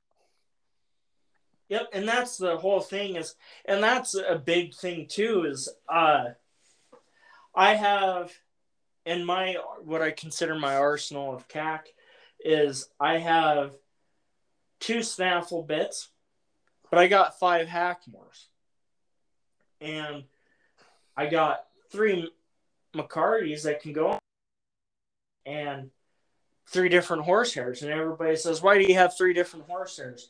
and you only got two mohair. And I said, well, the two the mohair for like my good horses, like my two reining, and um, when they go into the two rein.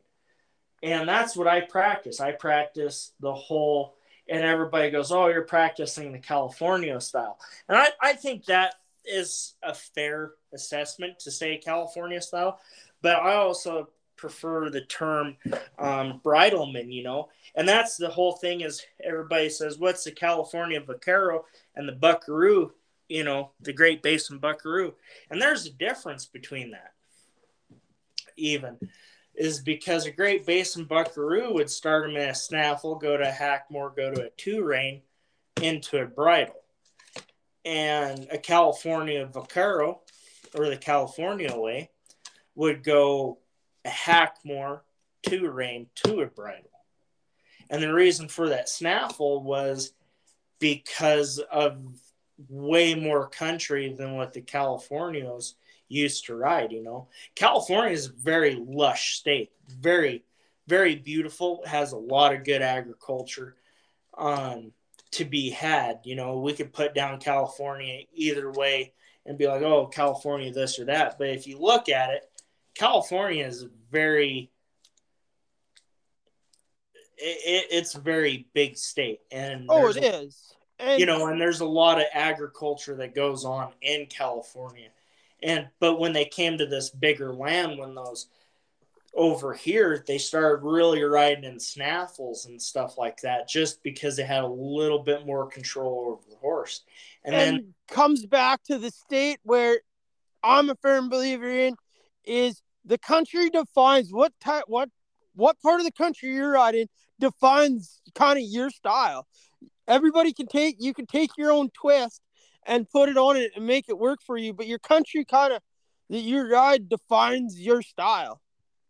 And that's very, you know, and I remember growing up as a kid, you know, that's the big thing is I remember growing up as a kid, you would see a buckaroo and you knew it was a buckaroo because he had a flat hat he had Armitas, he had this, he had he would wear this or wear that.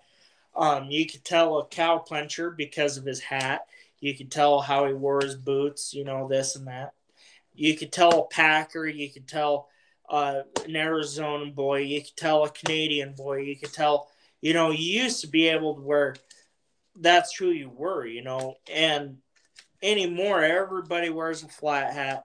Everybody has a Wade saddle. Everybody does this. Everybody wears this. And the thing about it is, is our tradition isn't dying, but it's changed so many times that the and I'm going to be kind of rude here is the buckaroo way everybody sees this big old bridle bit and a silver fancy bit and uh, Hackamore horses and this and and I'm not putting down anybody but like Buck Brannaman and all these other guys that go to the and they're good horsemen. I'm not going to put them down.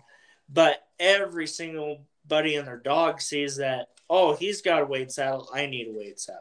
He's got this. I need this. He has a flat hat. I got a flat hat.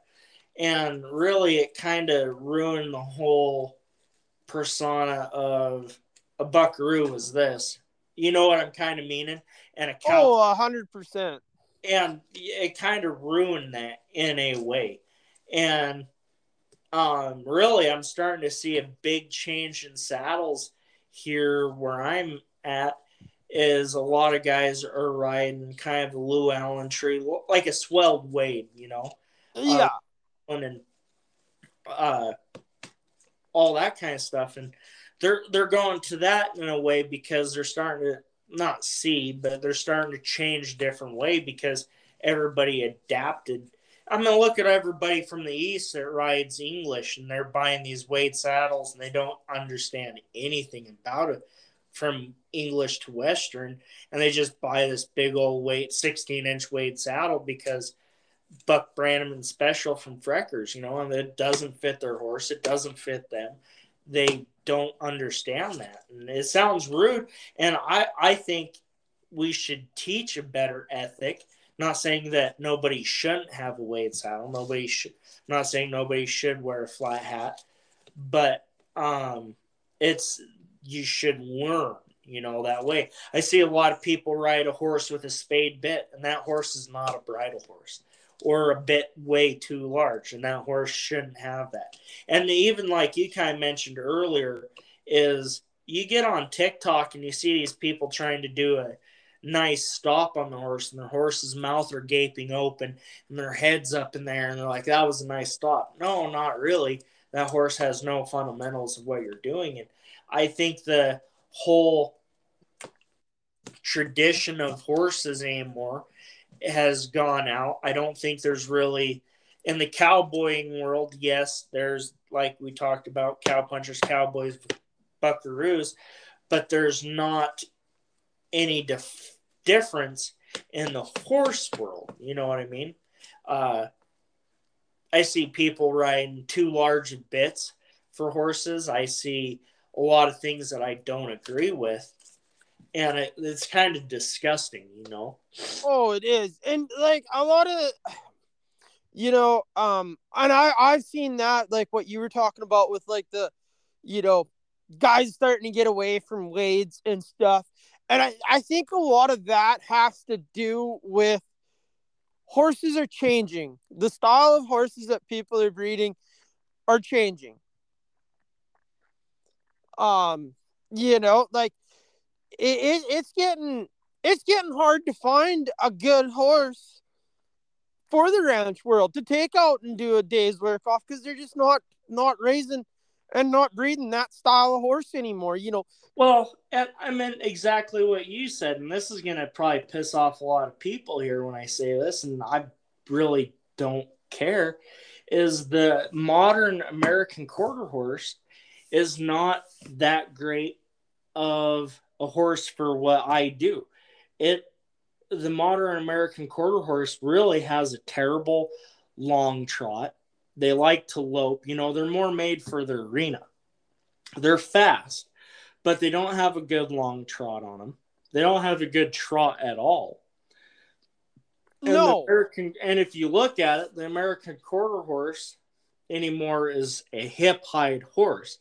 And so that's why I think a lot of the appendix style quarter horses are better.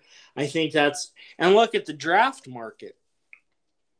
the half. Oh, like a couple of years ago, I'm gonna even say like five years ago, you couldn't give a draft horse away. Yeah, you couldn't give a quarter or half draft away, and that's what a lot of these ranches are went to. You know, from many moons ago, was a quarter or half draft crossed horses, and it's because they have such a long trot. And honestly, if you know anything about horses, a draft really doesn't like to lope, but they No. long trot and run. Oh, I- and that was the whole thing was a half draft or a quarter draft cross that's why they were popular is they have we have country we need to cover and we could cover it quicker with and still this day if you look a lot of these guys have a thoroughbred style type of horse you know the appendix style. And I, they are a better horse to cover country than the modern quarter horse. Oh 100% And not that the modern ho- quarter horse doesn't doesn't have a place. Like, don't get me wrong, I like stepping on a caddy little quarter horse that you can cut something on it and sort in the corrals on. But day to day, going out and making a big circle, or you know, gathering a big group of cows where you got to ride through some pretty nasty bog country. Or you got to rope that big cow. You know, it's nice sitting on them bigger horses that can handle it, and you're not worried about And- that little quarter horse getting jerked down on his head or getting jerked sideways on top of you. And I'll say this after even my comment, Tuffy, about the modern quarter horse, I have two out of four. And my favorite horse is my big blue roan, and she is a quarter horse.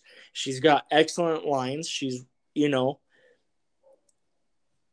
but she is still not a horse. If I knew I'm going to have to cover a lot of country, she is not the horse I take.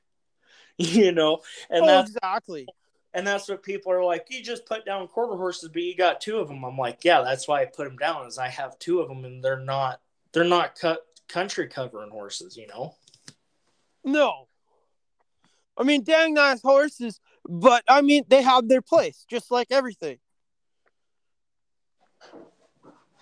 And that's that's the thing that you hear too is, you know, and I'm gonna say this is everybody bad mouths like these Hancocks, but the Hancock's so bred out of them, you really don't have a Hancock, just you have the name of a Hancock. And uh really these modern Hancock lines are actually super good. And I think to find an old Hancock line, you, you know, it, it they'll make a cowboy horse still. And that's that's just the whole thing is everything has been is evolutionized, you know, everything has changed. Well, and like, um, you know, I'm not trying to put down the people that you know show horses or the futurity horses, and I mean, because them guys are good at what they do and they make some dang nice horses. And I'm kind of jealous of them because what it takes me four years to put into a horse they can do in 30 to 60 days. Yeah.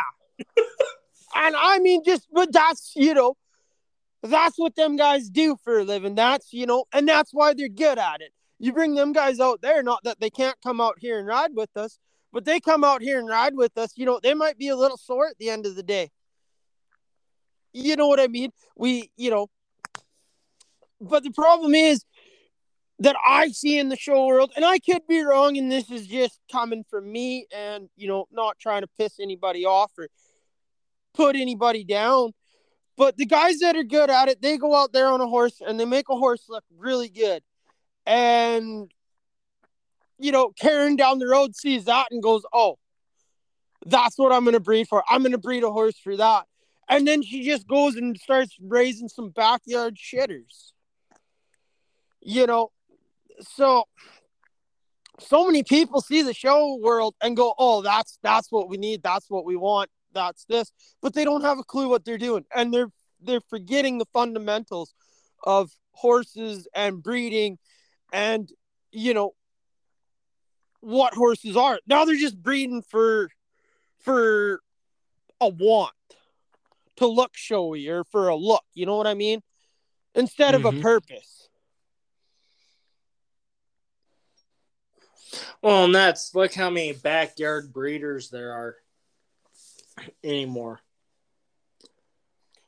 Well, that's just it. And the, these backyard breeders and everything, there's they're what is killing the horse world. And there's a few guys that are just making a killing. You know, awful horses like that, you know, because they can they can buy that, you know, they can buy that backyard bred horse, turn it into something fairly nice and flip them. So, I mean, it's just, it takes all different walks of life. But Yep. I definitely do think like we need to get back to, you know, fundamental breeding and breeding horses for a purpose, not just breeding horses because, you know, that's what we think people want.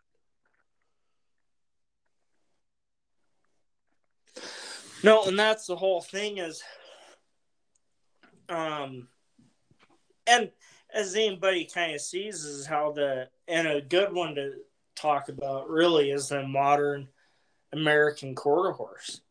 And it like it's a good horse, like don't get me wrong. They're they're good horses, but they're not a great cowboy horse. They're not and everybody's like, "What do you mean they they're catty? They can move side to side." But if you look at them, how they're developed, and this is where I get in a lot of trouble with a lot of people, is a lot of these good American modern quarter horses are a little bit hip high, and they're meant for their front end. Like my blue horse, she'll get her front end down. Like she will not set like a cow horse on the back end to spin. She'll move her front end, and she's real like on her front end. And she's real watchy, but you don't have that quote unquote collection either because her nose is kind of out. Then it needs to be out because she's on her front end. Does that make sense?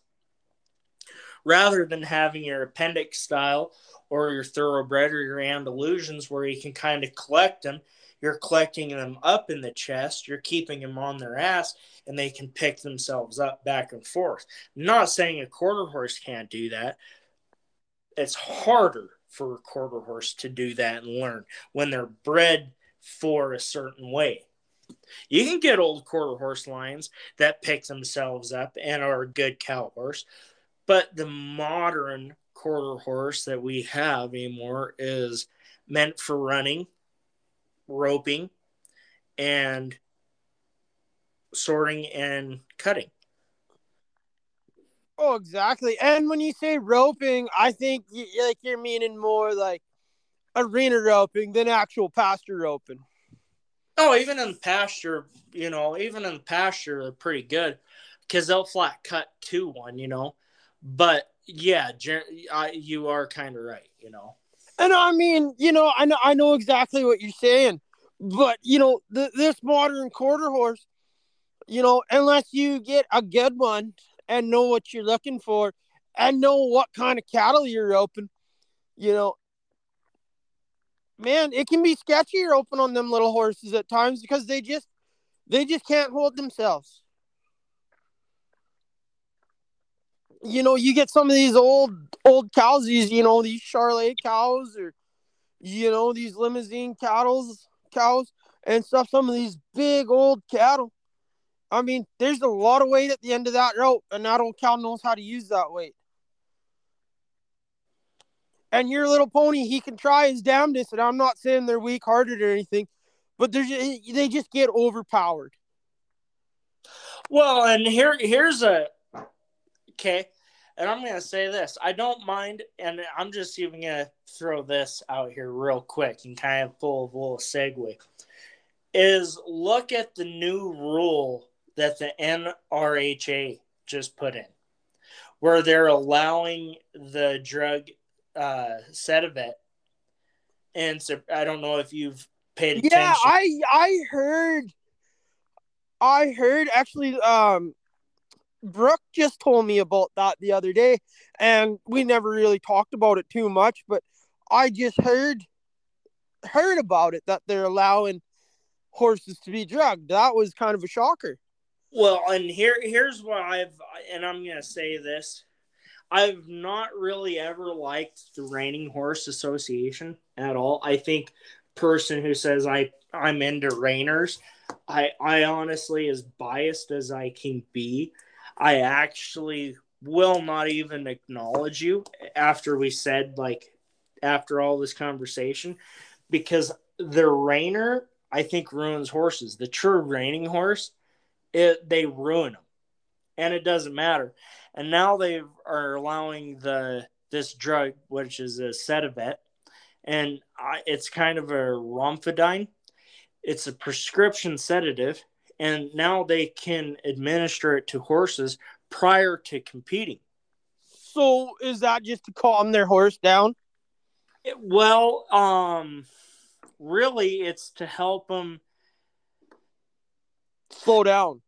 Well, not kind of yes, but it also helps them where like you said helps them kind of calm down. It helps them when they're stressed you know? There's a lot of things this drug's going to help them for. And even even if one's a little bit let's say injured or kind of crippled they they can work past that and um i do agree with this new policy is bullshit because it's going to increase the potential for injury. Um, as we've seen in the last couple of years, if you paid attention to the futurity, they had horses literally overwork and pass out during competition. Um, and I, I really have to say, the rain horse, I don't really like the reining thing. I, I think it's a disgusting way how they got their head so low. It, it's just disgusting to me. But the reined horse should be willingly guided or controlled with little or no apparent resistance and to be dictated completely because that's the goal is to make that better of horse. So if you're drugging it it undermines the integrity of the goals of that reiner and i think that really uh, really made as I said, I think a reining horse is a very ugly horse. I think they break down horses too much. I don't and if you ever really been around a true reining horse, they they don't really like life, you know. And now they added this new drug and it really makes me think about these reiners, these top reiners why? Why would you want that rather than saying, hey, and I think that's where I get at it is I can say I'm a better cowboy than you. You can say you're a better cowboy than me. And the only way to prove it's take your best horse, my best horse, and let's go cow cowboy. But if oh, I exactly, so it makes it un uh like it's not a level playing field anymore. Well, I mean, it still can be if everybody drugs their horses. Yeah, but I mean, there's not going to be everybody that drugs their horse. Um, you know, about that reining world, um, I don't follow it at all, and I don't care to, and that's just it's just not my thing. If it's somebody's thing, I mean, good for them, but I mean, at the end of the day, I don't think you should have to be allowed to drug a horse to compete on it for whatever reason. I mean, if you have slow him down or drug him because he's crippled. First off, if he's crippled, you shouldn't even be riding him. You know, and if you're gonna drug him so he can push through that, like well, that's not right. And if you're gonna drug him because he's hotter to slow him down, well, maybe you should go back to the basics of starting horses and you know put more training into that horse to get him slowed down. And that's the whole is I mean you know stop making a crutch. Stop stop putting crutches on these horses and putting band-aids over a problem. Because the sad part about it is we let that go now. You know when is it going to come up somewhere else? When is it going to come up somewhere else? When is it going to come to the public where the public can drug a horse and get somebody fucking killed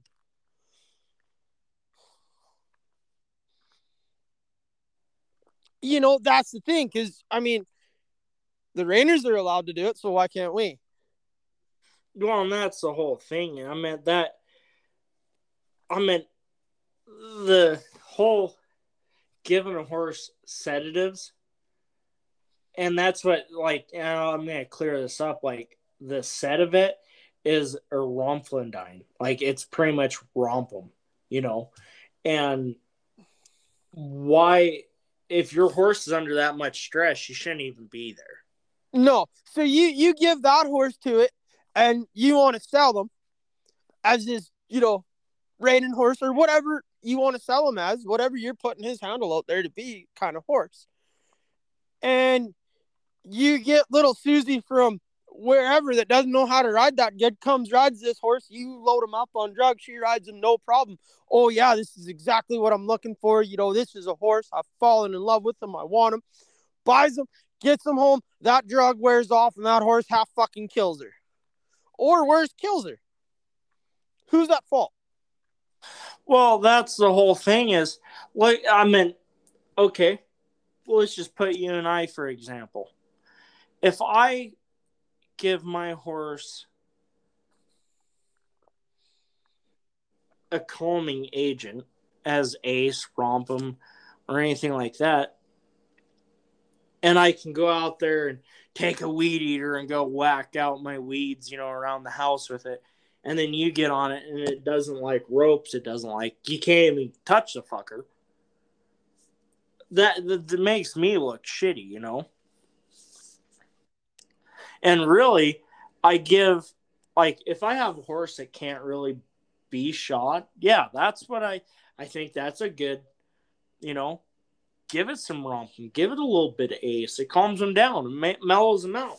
But at the same time, I, you shouldn't be riding them, you know. Oh, a hundred percent. I mean, there's a time and place for that kind of thing, and it's not for when you're riding them. No, and I agree. And I think that's the NRHA deal.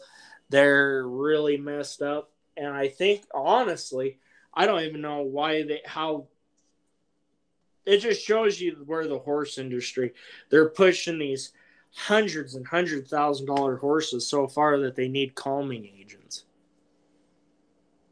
Wow, and I mean, needed a set. It's pretty sad when we have to, when we have to come up with that rule to show horses. Yep.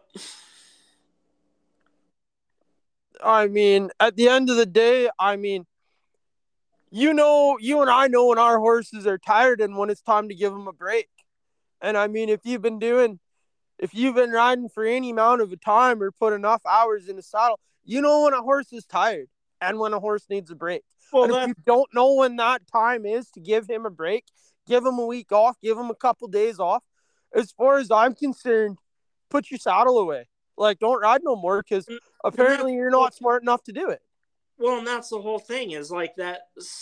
The Sedivet, or what it's like Romifidine, it was developed to keep a horse sedated for an hour or a little more. That a horse can be like pretty steady on its feet as you're doing something floating their teeth if you get a bad one or if you got one with a bad wire cut or something like that. You know that's what it was made for a drug to help a horse out that needed it not because you're in a competition and you have to go in with a big dick swinging contest you know? And i think this is really going to push a lot of issues um and I truly believe this is a very bad call for the NRHA. I invoke, and, and I bet you you're going to see it go into the cow, horse, and the cutters now too. Oh, eventually, like once it's it, it'll be like wildfire. Once it starts somewhere, it's just going to spread over time. The barrel horses using it. That's for damn sure. I I I don't think there's a drug out there that's strong enough to calm them barrel horses down. I don't think. Well, what I'm trying to say is you can't really give the Sedivet to a barrel horse or it's not going to win a race. Well, that's just it. I mean, I I'm pretty sure there's probably some owners out there that could use it. Oh, for sure. I mean, it's just I don't know. The world's changing. This this this world we live in, and you know the cowboy world and the horse world. It's just it's changing so rapidly and like just and not just slowly. Like it's leaps and bounds and big, big, big changes every year come up. Yep. You know, which it makes kind of fortunate for guys like you and me. Like, you know, life doesn't change too much around here. You know, the years change, the weather changes, the country changes. Horses do change. The you know we always have new horses in, so that changes. But you know the job never changes. The job's always stays the same.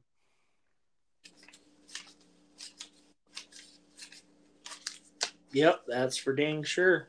You know, and I guess at the end of the day, it, it just comes down to whether you're happy doing what you're doing. Yep. You know, and I feel pretty blessed to do to do what I do and you know, I got some good people in my life that support what I do and you know, it makes it even even that much better.